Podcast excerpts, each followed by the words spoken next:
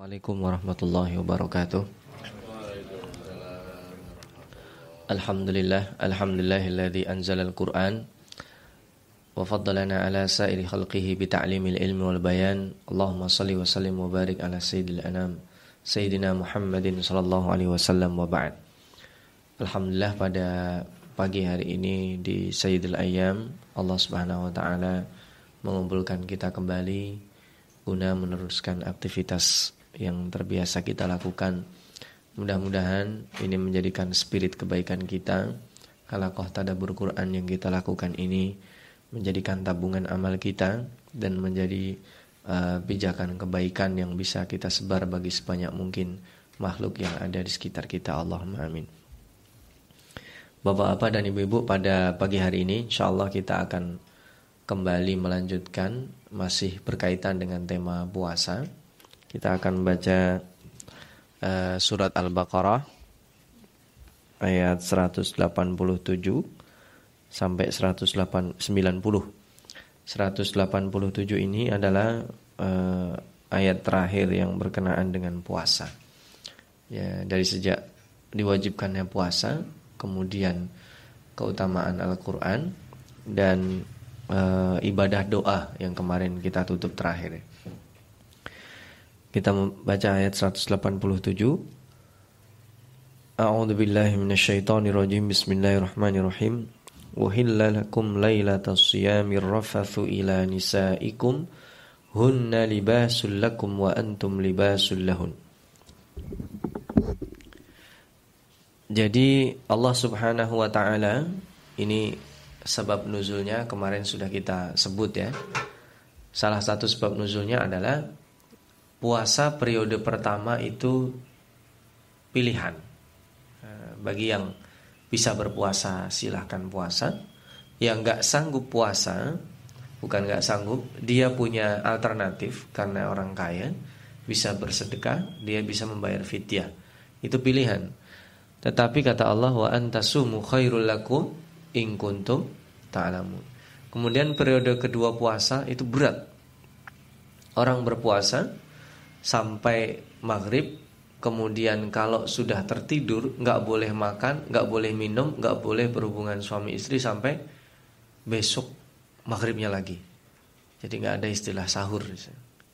Nah, kalau mau sahur ya jangan tidur dulu gitu. Nah, kemudian ada di antara orang itu yang ketika bangun malam dia berhubungan suami istri, termasuk Umar bin Khattab. Ada bahkan dia habis bepergian sampai ke rumah mau berhubungan suami istri, tapi istrinya udah tidur. Gak bisa juga. Jadi ada banyak kendala. Nah, ketika rata-rata, kenapa dikatakan rata-rata? Para rawi diriwayatkan oleh Imam Ahmad dan rawahul jamaah itu lebih dari satu kasus. Jadi itu kemungkinan karena lebih dari satu kasus itu banyak. Nah, itu kemudian diadukan kepada baginda Rasulullah SAW dan khususnya Umar. Umar bin Khattab sedih sekali, beliau menangis dan kemudian beliau meminta diberikan ampunan oleh Allah Subhanahu wa taala. Maka nanti di sini bahasanya luar biasa. Umar bin Khattab pulang. Dan di perjalanan Umar bin Khattab itu pulang, Rasulullah SAW mengirimkan jawaban, itu diturunkannya ayat ini kepada Umar. Nah, uhilla lakum lailatas siyamir rafatsu ila nisaikum. Kata-kata yang dipilih luar biasa dahsyatnya. Uhilla lakum, dihalalkan bagi kalian. Lailatas siyam. Lailatas siyam itu malam siangnya kalian berpuasa. Jadi itu hitungannya adalah siangnya orang berpuasa. Bukan orang lailatas siyam itu bukan siangnya nggak puasa baru puasa besoknya, itu lain. Karena siangnya itu dia menahan, maka malamnya dia relatif lebih cenderung dia ingin memuaskan apa aja, makan, minum dan sebagainya. Maka bahasa yang digunakan di sini adalah lailatas siyam. Jadi ada ditahan sebelumnya. Apa itu yang dihalalkan di malam hari? Ar-rafathu ila nisaikum. Nah, ar-rafath itu aslinya adalah perkataan yang berhubungan dengan hubungan suami istri. Nah, ar-rafath nanti akan dibahasakan yang lebih dahsyat lagi. Ada takhtanuna, itu dari khiyanah, al-ikhtian. Ar-rafath itu kalau dalam bahasa beberapa buku bahasa, i'tibaron lima qablal ibahah, itu dianggapnya ar-rafath itu sesuatu yang tidak baik ya. Itu sesuatu yang tidak baik ini dianggapnya sebelum halal. Dan akan menjadi halal itu kalau ada terusannya. Kalau uhillalakum lailatas siyamir rafath, nah itu musibah. Maka ada ar-rafathu ila nisaikum. Ila nisaikum. Nah, karena ar-rafath kepada perempuan yang bukan perempuan kalian itu haram hukumnya. Akan tetap menjadi rafath. Nah, ar-rafath itu adalah segala sesuatu yang berkaitan dengan jima, hubungan suami istri. Dimulai dari perkataan, rayuan, sampai fisik bentuknya. Maka nanti di situ akan disebut al-mubasyarah, sentuhan kulit dengan kulit. Itu akan tetap menjadi rafath kalau dilakukan tidak dengan istri kita. Nah, maka di sini penting sekali, ar-rafath itu tidak bisa dihentikan sampai di sini. Ar-rafathu ila nisaikum. Nah, ketika ar-rafath itu ila nisaikum, itu bukan hanya menjadi ibahah atau halal, tetapi bisa bernilai ibadah. Itu luar biasanya. Ar-rafath ila nisaikum, makanya menurut jumhur ulama, kita mohon maaf, mau gombalin istri kita dengan menggunakan bahasa apa saja, itu gak ada pantangannya. Itu mulai dari rafath bil kalam sampai ar-rafath bil fi'li. Jadi perkataan dan perbuatan dengan apa saja, tentunya dengan yang dihalalkan. Mendatanginya dari depan, maksudnya dari jalan, dari kubul, bukan dari dubur. Kalau dubur tidak diperbolehkan. Itu dihitungnya liwat meskipun dengan perempuan. Nah, dua itu ar-rafath bil kalam wa bil fi'li kalau dikaitkan dengan ila nisaikum, itu depannya uhillalakum, dihalalkan. Bahkan bukan hanya dihalalkan, nanti ada setelah ayat ini berakhir akan kita tadabburi makna yang tidak tersurat, yang tersirat ya. Lihat bahasa berikutnya, hunna libasul lakum wa antum libasul lahun. Mereka itu adalah pakaian bagi kalian dan kalian adalah pakaian dari mereka. Fungsi utama pakaian itu untuk apa? Menutup aurat ya. Maka fungsi suami istri itu adalah menutup aurat. Dan bahasa libas itu bahasa lain. Kalau silakan bapak-bapak baca buku tafsir, rata-rata menafsirkannya itu dengan sakan, dengan ketenangan, dengan tempat tinggal. Makanya umumnya suami istri itu sakan, ada sakinah, ada ketenangan. Karena di situ dia menampilkan apa adanya. Di luar dia menjadi orang hebat, tampilan gak sesungguhnya. Di luar dia menjadi orang tidak pernah capek. Di luar dia menjadi orang, intinya dia ada sesuatu yang ditutupi. Tapi begitu dengan istri, istri dengan suami, biasanya dilepas. Sedang sedih dia ungkapkan, sedang jengkel dia ungkapkan, sedang marah dia ungkapkan. Maka itu fungsinya libas, menjaga aurat. Nah, yang diungkapkan istri, yang dia lihat suami dan sebagainya, itu dijaga. Makomnya cukup mereka berdua. Nah, fungsi kedua selain menutup aurat, libas itu untuk apa? Fungsinya untuk apa? Untuk kebanggaan. Mohon maaf, baju itu sama-sama nutup aurat. Kalau kita sholat dengan kain kafan kira-kira gimana? Lari semua orang kan? Nggak mungkin kita. Ayo bapak-bapak masuk masjid nih, disediakan kain kafan masing-masing depan ganti baju. Nggak ada yang masuk masjid. Fungsinya adalah untuk perhiasan. Maka kita sekarang di sini lihat baju masing-masing. Ini baju yang kita pilih di sini. Gak harus baru, tapi baju ini baju pilihan kita. Meskipun dikasih orang, kita pakai senang itu. Itu fungsi libas, perhiasan. Bukan, jangan disalahpahami. Oh ini istri saya cantik, silakan dilihat. Oh bukan itu. Nah, itu salah memaknai. Itu kita berarti tidak memiliki dayus, tidak memiliki kecemburuan. Itu kita kena pasal lain dari hadis yang lain. Perhiasan itu di sini bangga. Maka istri atau suami kita itu adalah orang yang dikirim yang tepat untuk kita. Bisa jadi dia bukan orang terbaik yang ada, tapi dia cocok untuk kita. Ya, kita dapatnya gitu, itu sudah yang paling baik gitu. Nah, itu makanya libas di sini bahasanya masya Allah. Kalau Al-Fakir baca tafsirannya sendiri, ada yang sangat panjang mengurainya itu. Kenapa dipilih itu libas? Kenapa itu pakaian? Dan pakaian juga umum ya, yang dikenakan. Libas itu menjadi tidak berguna kalau tidak dipakai.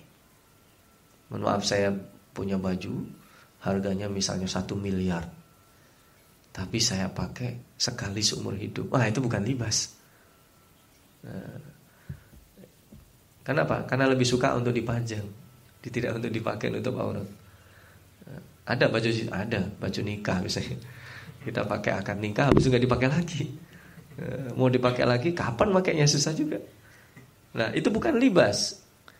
Itu baju basa-basi yang kita pakai sekali seumur hidup, rata-rata ya mungkin ya.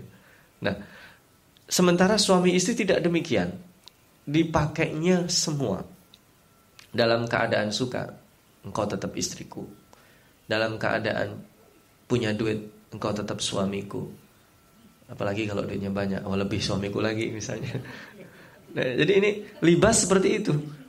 Dalam kondisi hujan, tetap suamiku, tetap istriku. Dalam kondisi banjir, ayo kita cari pengungsian, naik ke lantai 2, nggak ada, kita cari tempat lain. Itu libas fungsinya, dipakai semuanya. Tidak hanya sekali seperti baju pengantin itu. Kita teruskan ya, berhenti di sini takutnya nggak selesai ayatnya. Kita lanjutkan. Alimallahu annakum tahtanuna anfusakum. Ini lebih dahsyat lagi. Coba pilihan pertama ar-rafath itu konotasinya negatif. Kalau tidak halal, makanya ada nisaikum. Yang kedua libas, konotasinya sangat halus. Ini tengah-tengahnya antara dua itu. Al-ikhtiyan. Ikhtiyan itu bahasa aslinya dari khianah. Loh, masa kita mendatangi istri kita yang halal disebut khianah? Kenapa disebut khianah? Aslinya bulan puasa itu untuk Allah. Tapi Allah tahu tidak sanggup kita. 100% untuk Allah enggak sanggup. Makanya fataba alaikum, Allah memberikan taubat kepada kita. Wa afa ankum. Dua digabung di situ.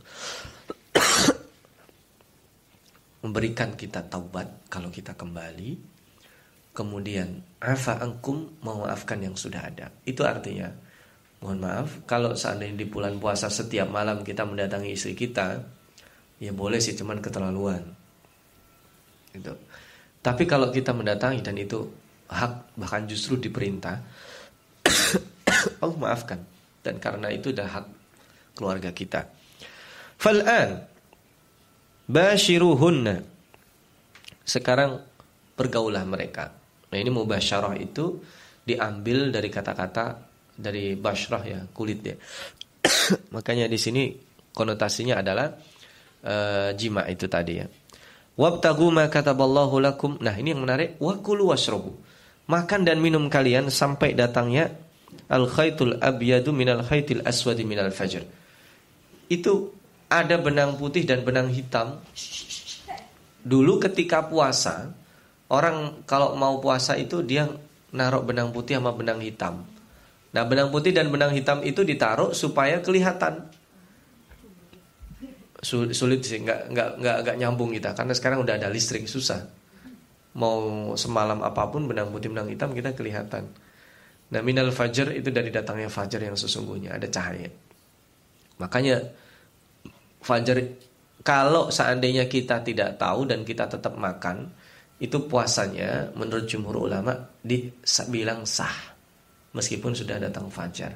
Beda dengan kalau kita tidak tahu terus kemudian kita buka puasa, nah itu puasanya batal ya. Makanya kalau untuk mulai startnya itu Allah lebih ronggal, tapi berakhirnya garis finishnya itu jelas gitu. Nah, karena orang tidak dalam kondisi tidur misalnya. Nah, yang kedua khaitil abyad dengan khaitil aswad. Bapak kalau naik pesawat itu kelihatan ada garis ya, garis hitam yang membedakan. Itu i'jaz lagi, kelihatan mukjizat Allah di situ, pilihan katanya. Memang kelihatan. Kita kalau di bawah di sini nggak kelihatan itu matahari garisnya, tapi kalau dari atas kelihatan itu mana siang mana malam, karena matahari menyoroti bumi ya. Itu bagian yang terkena dan tidak itu ada batasnya jelas. Nah, thumma atimus siyama ilal lail, kemudian puasa sampai malam, wala tubashiruhun. Nah, ini luar biasa. Dilarang mempergauli istri, wa antum akifuna fil masajid. Ini berbicara masalah hukum, Imam Qurtubi panjang. Dan Imam Alusi juga menjelaskan. Intinya di antara perbedaan para mufassirin, di sini ada yang mengatakan berarti tidak diperbolehkannya. Ini kita bisa ketawa kalau dilarang mempergauli istri ketika itikaf di masjid. Nah, emang masa gitu. Entar dulu, ini kata-kata yang dipilih Allah luar biasa. Dengan kata-kata ini itu berarti ada yang mengambil ya para pakar fikih, perempuan diperbolehkan juga beriktikaf. Gitu. Itu satu. Yang kedua, ada yang mengambil dari sini iktikaf itu kalau keluar masjid untuk keperluan yang mendesak tidak membatalkan itikaf. Tetapi ternyata ada orang keluar masjid untuk pulang mendatangi istrinya, itu membatalkan itikaf. Dan itikaf itu disunahkannya sepanjang hari ya, tapi lebih disunahkan adalah di 10 hari terakhir. Nah ini sebelum Al-Fakir tutup yang ayat tutup ini, itu coba luar biasa. Uhillalakum layatas siyamir rafathu ila nisaikum. Itu justru bukan hanya dihalalkan, tapi dianjurkan di bulan puasa tanggal 1 sampai tanggal 20. Nah, kadang kita lupa namanya bulan puasa. Bukan kalau udah puasa, ma jangan deket-deket papa ya. Itu kan kita. Itu siang hari, malam hari halal. Bahkan justru dianjurkan. Tapi nanti kalau sudah malam 20, 21, itu baru boleh kayak gitu. Ma, ketemu lagi tanggal 1 Syawal ya. Iya, karena di saat kita i'tikaf konsentrasinya penuh. Nabi Muhammad SAW itu menyarankan kita dengan contoh beliau itu syaddal mi'zar. Itu diikat di perutnya diikat lebih kencang lagi. Itu sebuah konotasi untuk sholat yang luar biasa. Baca Al-Quran luar biasa. Yang perempuan disuruh qiyamul lail, iktikaf juga, karena di sini menurut yang tadi yang pertama ya, simpulan yang pertama. Jadi sudah tidak ada lagi kita arrafat ila nisaikum. Lah, Ustaz, boleh enggak kalau misalkan tanggal 22 saya enggak kuat datangin istri? Ya boleh, cuman itu tidak dianjurkan. Mestinya kemarin sebelum-sebelumnya. Di hari itu khusus untuk Allah. Karena di sini ada tahtanuna anfusakum itu tanggal 1 sampai tanggal 20. Itu satu yang pertama. Di dalam ayat ini yang menarik, wakulu wasrobu, kita disuruh makan, disuruh minum oleh Allah di malam hari. Makanya tidak diperbolehkan, makruh hukumnya. Ada yang bilang haram. Puasa disambung itu gak boleh. Kalau udah datang maghrib makan ya makan aja. Wah, saya pengen lebih takwa. Tidak makan, tidak minum, tidak tidur. Enggak boleh. Manusiawi. Kita harus makan dan disuruh oleh Allah makan. Lihat. Hatta yatabayyan. Sampai datangnya waktu fajar. Itu adalah isyarat lain bahwa mentakhir syahur itu sunnah. Bahkan dianjurkan. Coba kita suruh makan, suruh minum. Bukan gini. Makan dan minumlah kalian sampai fajar. Oh, mabuk kita. Dari maghrib suruh makan, suruh minum, makan aja terus gitu ya. Nanti balas dendam kita. Habis pulang tarawih udah ada kolak, sudah ada bakso. Ngobrol lagi, jam 10 datang lagi somai. Jam 11 lagi batagor. Nanti jam 12 sekuteng datang. Gak tidur. Nah, ini perintahnya wakulus. Bukan itu. Ini maksudnya kita disuruh sahur. Dan takhirus sahur itu sunnah. Kenapa sunnah? Ini yang kita sering bicarakan, rekayasa kebaikan. Allah itu ingin merekayasa supaya kita mudah sholat subuh. Makanya kalau sahur jam 1, oh itu sahur, tapi sahurnya gak nyunnah. Sahur jam 2, sahur, tapi sahurnya kurang nyunnah. Kenapa? Ada peluang setelah itu untuk tidur. Ya. Tapi kalau wakulu wasrobu, tidak ada jeda kecuali sedikit ya untuk wudu, untuk berzikir, sholat 2 rakaat. Setelah itu kita sholat. Itu disebut dengan rekayasa kebaikan. Makanya di bulan Ramadan itu sholat subuhnya, saya masih ingat sekali. Hari pertama bulan Ramadan itu sampai di luar ada orang sholat subuh. Kalau di luar betul, tapi di rumahnya maksudnya. Kalau di bulan Ramadan tanggal 1 itu sampai keluar masjid musola. Masih ingat saya, depan rumah saya itu penuh sekali, sangat penuh sekali. Laki-laki, perempuan, bahkan anak-anak kecil itu sholat subuh. Ngantuk-ngantuk dibelain mereka. Itu rekayasa kebaikan. Takhirus sahur itu rekayasa kebaikan. Coba bayangkan, yang suami istri sudah sangat damai, tenang. Mereka sudah berhubungan suami istri, sudah tenang, tidak ada yang dicari setelah itu. Ibarat orang habis makan, apa yang mau dicari lagi, udah kenyang. Kemudian dia keluar, fisik, jadi syahwatul butun terpenuhi, syahwatul farj terpenuhi. Tinggal apa? Tinggal ibadah kepada Allah Subhanahu wa ta'ala. Itu rekayasa yang sempurna. Nah, makanya dengan adanya bulan Ramadan itu seharusnya kita, itu yang harus kita lakukan di 11 bulan. Berpuasa seperti itu. Dan ada hak siangnya kita beribadah. Dan saat kita beribadah puasa itu bukan berarti meninggalkan kegiatan. Di bulan Ramadan itu justru perang Badar terjadi. Coba bayangkan, di saat peperangan Badar itu Rasulullah dan para sahabatnya sallallahu alaihi wasallam dan ridwanullah alaihim jami'an, itu puasanya dibatalin gak? Batalkan gak itu pada saat perang Badar? Tidak kan? Itu artinya berjihad fisabilillah, meskipun boleh itu tidak berpuasa, tapi beliau tidak membatalkan puasa peperangan itu. Safar, persafar kita ke Singapura, itu kan cuma 1 jam 50 menit ya. Itu boleh kita gak puasa gitu. Mana lebih afdol? Nah itu disitu ikhtilaf ulama.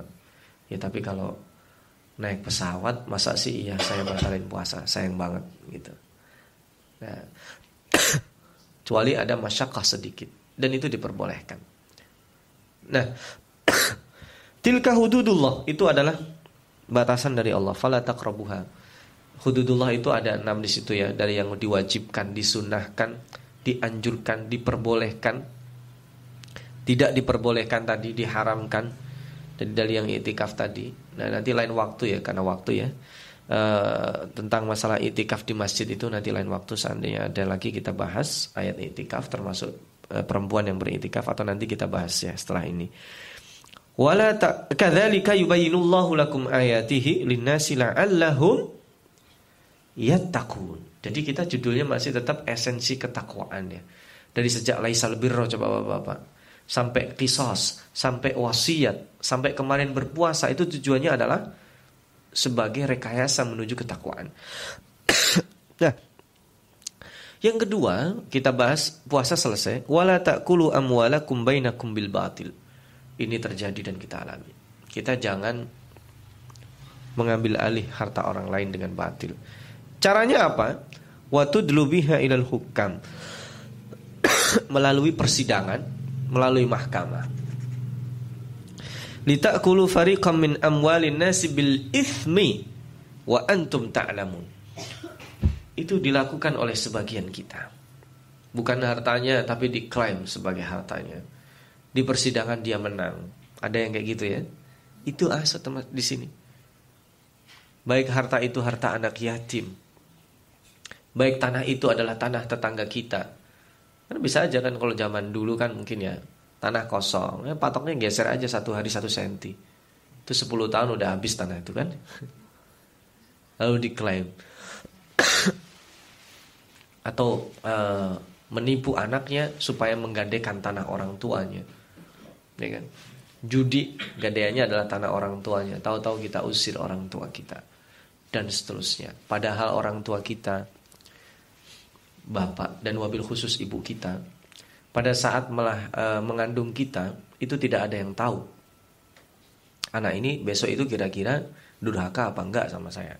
Kalau tahu itu ibu, oh enggak dah, enggak usah diterusin ini anak. Gitu. Tapi ibu kita luar biasa. Dia sangat kuat. Nah, itu masih keluarga. Karena biasanya, na'udzubillahi min dzalik, kata-kata ukhuwah, saudara, kalau berhubungan dengan nasab, di dalam Al-Quran itu tidak bagus semua. Kalau tidak berhubungan dengan harta, berhubungannya sama perempuan, bunuh-bunuhan. Qabil dan Habil itu saudara, nasab ya. Karena nasab kalau tidak ada agamanya, ukhuwah, itu berubah menjadi ukhuwah syaitaniyah. Jadi jangan, kita kalau bicara ukhuwah itu baik aja, enggak. Ukhuwah Islamiyah bagus, innamal mu'minuna ikhwah, ukhuwah imaniyah. Tapi ukhuwah ada yang syaitaniyah. Innal mubadzirina kanu ikhwana syayatin. Kalau kita mau jadinya saudara ikhwannya syaitan, gampang, jadi aja orang mubadzir. Berukhuwah dengan orang kafir, dengan orang munafik bisa. Dalam surat Al-Hasyr ya, alam tara ilal ladina nafaqu yaquluna li ikhwanihimul ladina kafaru. Jadi berukhuwah itu dasarnya bukan hanya nasab. Saya sama adik, sama bapak, sama kakak, sama ipar, musyawarah ya. Itu berukhuwah. Tapi itu based on yang kesekian. Based on pertamanya itu harus iman. Karena kalau imannya sabit, ukhuwah itu tidak berpengaruh. Ada masalah harta warisan, oke, nggak ada masalah. Ada masalah harta, karena yang namanya adil 100% itu sulit. Allah saja keadilannya selalu dibalut dengan hikmah dan kebijaksanaan. Kalau Allah itu adil tok, nggak ada yang masuk surga kita. Seandainya yang baik di satu dibalas satu, yang buruk satu dibalas satu, kita masuk neraka semua. Tapi apa? Yang baik dibalasnya berapa? 10 minimal. Yang jahat dibalasnya berapa? 1. Bahkan kejahatan yang gak jadi kita lakukan dibalasnya apa? Kebaikan. Dan itu pun bukan hanya itu. Masuk surga birahmatillah, kasih sayang Allah. Kalau Allah hanya adil saja, titik, gak ada kasih sayang, tidak ada itu surganya, kosong. Kenapa? Karena ada rahmah di sini. Makanya di sini Allah wala ta'kulu amwalakum, bahasanya itu dimulai dari makan. Padahal ya, orang berbuat jahal nyaplok harta orang lain itu kira-kira untuk makan bukan? Nggak yakin dah ya. Insya Allah sih kalau kita nih berpikir jernih, saya mah kalau untuk makan aja mah ada. Ya mau jujur dong Bapak ya, kalau mau jujur untuk makan aja ada nggak kita? Ada. Nggak usah kita bekerja, yang ngasih aja tetangga banyak. Apalagi musim Maulid nih, sembako semua isinya kan. Kalau untuk makan gak ada masalah. Tapi kenapa makan itu dijadikan? Karena dia yang utama. Bukan berarti itu, bahkan justru padahal bukan makan. Karena makan itu, semua yang kita makan, yang kita pakai itu gak ada yang kita bawa. Dan itu kenapa makan itu yang paling buruk, mohon maaf. Coba, ini mohon maaf sekali lagi ya, Bapak-bapak makan makanan atau minum-minuman yang paling mahal, yang paling disukai, itu enaknya kapan? Kalau di sini aja. Kalau udah ini diproses keluar, Bapak juga nggak mau ngelihat itu, ya kan? Nah itu ibarat yang sangat halus sekali. Nah, kita lanjut ya, takut nggak cukup waktunya. Nah yang berikutnya ini stop. Yang berikutnya yas'alunaka anil ahillah, bertanya tentang bulan sabit itu orang-orang. Qul hiya mawaqitu linnasi wal hajj, itu untuk panduan waktu bagi manusia secara umum dan haji khususnya. Kenapa haji? Nah, haji ini sama dengan puasa, dia menggunakan bulan. Kemarin sudah kita bahas sedikit ya. Tidak menggunakan penanggalan matahari. Dan ini berat di tahun-tahun ini, dari sejak 2-3 tahun yang lalu sampai 3 tahun yang akan datang. Kita di sini mah Indonesia enak, di tengah-tengah ya. Musim hujan gak musim hujan ya gini-gini aja. Musim hujan tetap keringetan, panas juga ya. Musim panas apalagi gitu, cuman gak ada air. Nah di sana, di negara-negara Teluk, itu panas siangnya lebih panjang.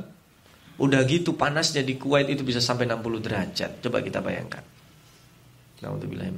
Di negara Eropa meskipun dingin, puasanya 19 jam, 20 jam bisa jadi, bisa lebih. Karena ada di suatu tempat itu yang siangnya cuman beberapa menit saja. Maaf, yang malamnya cuman beberapa menit saja. Itu yang dikenal dengan white night ya. Malam yang putih, cuman berapa menit aja. Itu bisa sholat aja gak cukup. Maghrib sholat, belum salam udah datang waktu isya. Belum salam udah subuh lagi. Gimana itu coba puasanya? Nah itu kita gak bahas, waktunya gak cukup, nanti kita jelaskan lagi. Nah yang menarik, walaisal birrabi anta'atul buyuta min zuhuriha. Ini asbab penuzulnya gini. Dulu orang Quraisy beberapa orang ya, beberapa klan di klan Quraisy itu, dia kalau punya komitmen tidak bisa dia jalankan, dia bersumpah, saya tidak akan pernah masuk rumah dari pintu depan. Iya, kalau ada pintu belakang. Kalau nggak ada dia lewat jendela. Kalau nggak ada dia masuk lubang yang sangat kecil. Itu dikatakan baik kalau begitu. Ya ibarat kata yang namanya laki-laki itu kalau begini, padahal itu nggak harus gitu-gitu banget gitu. Itu kebaikan itu bukan itu letaknya.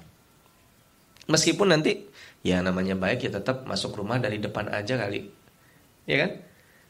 Jadi misalkan saya berdagang ke utara, kalau pulang nanti saya traktir ente semua. Ternyata dia bangkrut, ya kan? Itu untuk membuktikan itu dia nggak mau masuk rumah dari depan, dari pintu belakang. Kalau dikunci pokoknya pintu depan terbuka dia nggak masuk. Kunci belakangnya rusak, dobrak, masuk belakang. Gak ada, pokoknya ada lubang aja kecil masuk dia meskipun susah. Itu baru dikatakan begini. Nah, salah memaknai sifat gentleman, sifat kebaikan itu dengan simbol seperti ini. Itu disebut dengan tatoyur, tidak boleh. Atau misal, kalau ayat tatoyur itu keluar rumah, orang Arab zaman dulu melihat dia nunggu burung lewat. Kalau burungnya dari kanan ke kiri, Al-Fakir agak lupa ya, bisa jadi terbalik ini. Kalau dari kanan ke kiri, wah ini buruk ini firasatnya, berarti nggak saya lanjutkan lah ini, saya balik lagi masuk ke dalam rumah. Kalau dari keluar rumah di pintu dia ngelihat burung dari kiri ke kanan, ah bagus ini tandanya, saya harus keluar. Itu tatoyur tidak diperbolehkan. Kita beriman dengan ramalan, makanya bagus juga dulu itu saya masih kecil. Itu cuaca dibahasakan dengan ramalan cuaca ya. Nah itu gak boleh kalau ramalan cuaca. Kayak sekarang diperhalus bahasanya dengan perkiraan cuaca. Ya sama aja sih sebenarnya, cuman esensinya. Nah sekarang sama aja. Para paranormal itu kan aslinya mohon maaf istilahnya dukun, tapi lebih halus lagi disilahkan orang pintar, paranormal dan sebagainya. Nah istilah-istilah itu kita jangan tertipu, karena di sini albir ini kembali. Kita pernah membahas tentang simbol ya, tentang simbolistik dulu itu. Kiblat itu bukan menjadi pokok kebaikan kita, itu hanya menjadi simbol, yang simbol itu bisa apa aja yang menyatukan kita. Nah ini simbol lain. Kebaikan itu bukan kita masuk rumah dari belakang, atau katakanlah dikatakan kita hebat kalau begini, dikatakan saya bertakwa kalau 3 hari 3 malam saya tidak pulang ke rumah. Bukan itu. Sebenarnya kalau untuk tema di sini kita titik ya. Tapi biar satu halaman penuh nanti disambung. Sambungannya agak serem juga ini soalnya. Berperang ya. Wa qatilu fi sabilillahi alladzi yuqatilunakum wa la ta'tadu innallaha la yuhibbul mu'tadin. Dan di sini bahasanya qatilu ya, bukan waqtulu. Qatilu itu perangi, bukan bunuh. Meskipun nanti setelah itu bunuhlah mereka. Perangilah mereka di jalan Allah. Siapa? Orang-orang yang memerangi kalian. Jadi peperangan itu aslinya kita bersiap siaga, jangan memulai. Karena umat Islam itu Muslim, dikatakan Muslim itu karena salam. Yang kita baca pertama kali membatalkan sholat apa? Assalamualaikum. Itu artinya apa? Itu risalah salam, risalah damai. Assalamualaikum. Ya kan? Bertemu dengan sesama saudara, apa yang dibaca? Assalamualaikum. Kita habis sholat wiridnya apa? Allahumma antas salam, meskipun kita melantas jalan kalau yang kita nggak pakai wirid ya, tapi itu antas salam.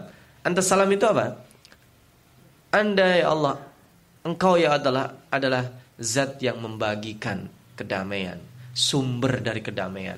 Kalau membicarakan assalam saja itu banyak sekali, dan itu adalah inti dari agama kita.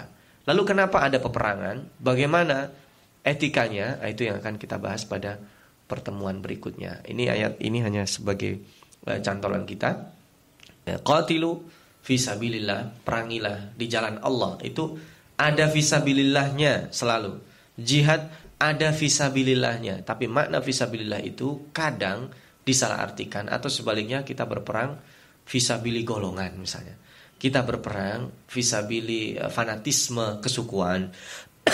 Fanatisme kelelakian yang tidak sesungguhnya, dihina, merasa loh masa saya dianggap bencong sih, nggak terima saya bunuh. Nah, itu sudah salah, bukan itu, dan lain sebagainya. Nah ini yang sudah kita tadaburi pada pertemuan kali ini. Mudah-mudahan bisa mendatangkan ketakwaan, karena yang kita tadaburi ini adalah berhubungan dengan esensi ketakwaan, dan hal-hal yang disebut itu adalah merupakan sebagian besarnya adalah rekayasa kebaikan yang dibuat oleh Allah Subhanahu wa taala. Kita berdoa dan berharap mudah-mudahan dalam realita kehidupan sehari-hari kita dijadikan hambanya yang bertakwa. Ini saya kira aku lu qauli hadza, ja'alanallahu wa iyyakum minal ladzina yastami'unal qaula fayattabi'una ahsana. Nanti kita lanjutkan dengan dialog. Ini saya cukupkan sekian. Jazakumullah khairan. Wassalamualaikum warahmatullahi wabarakatuh.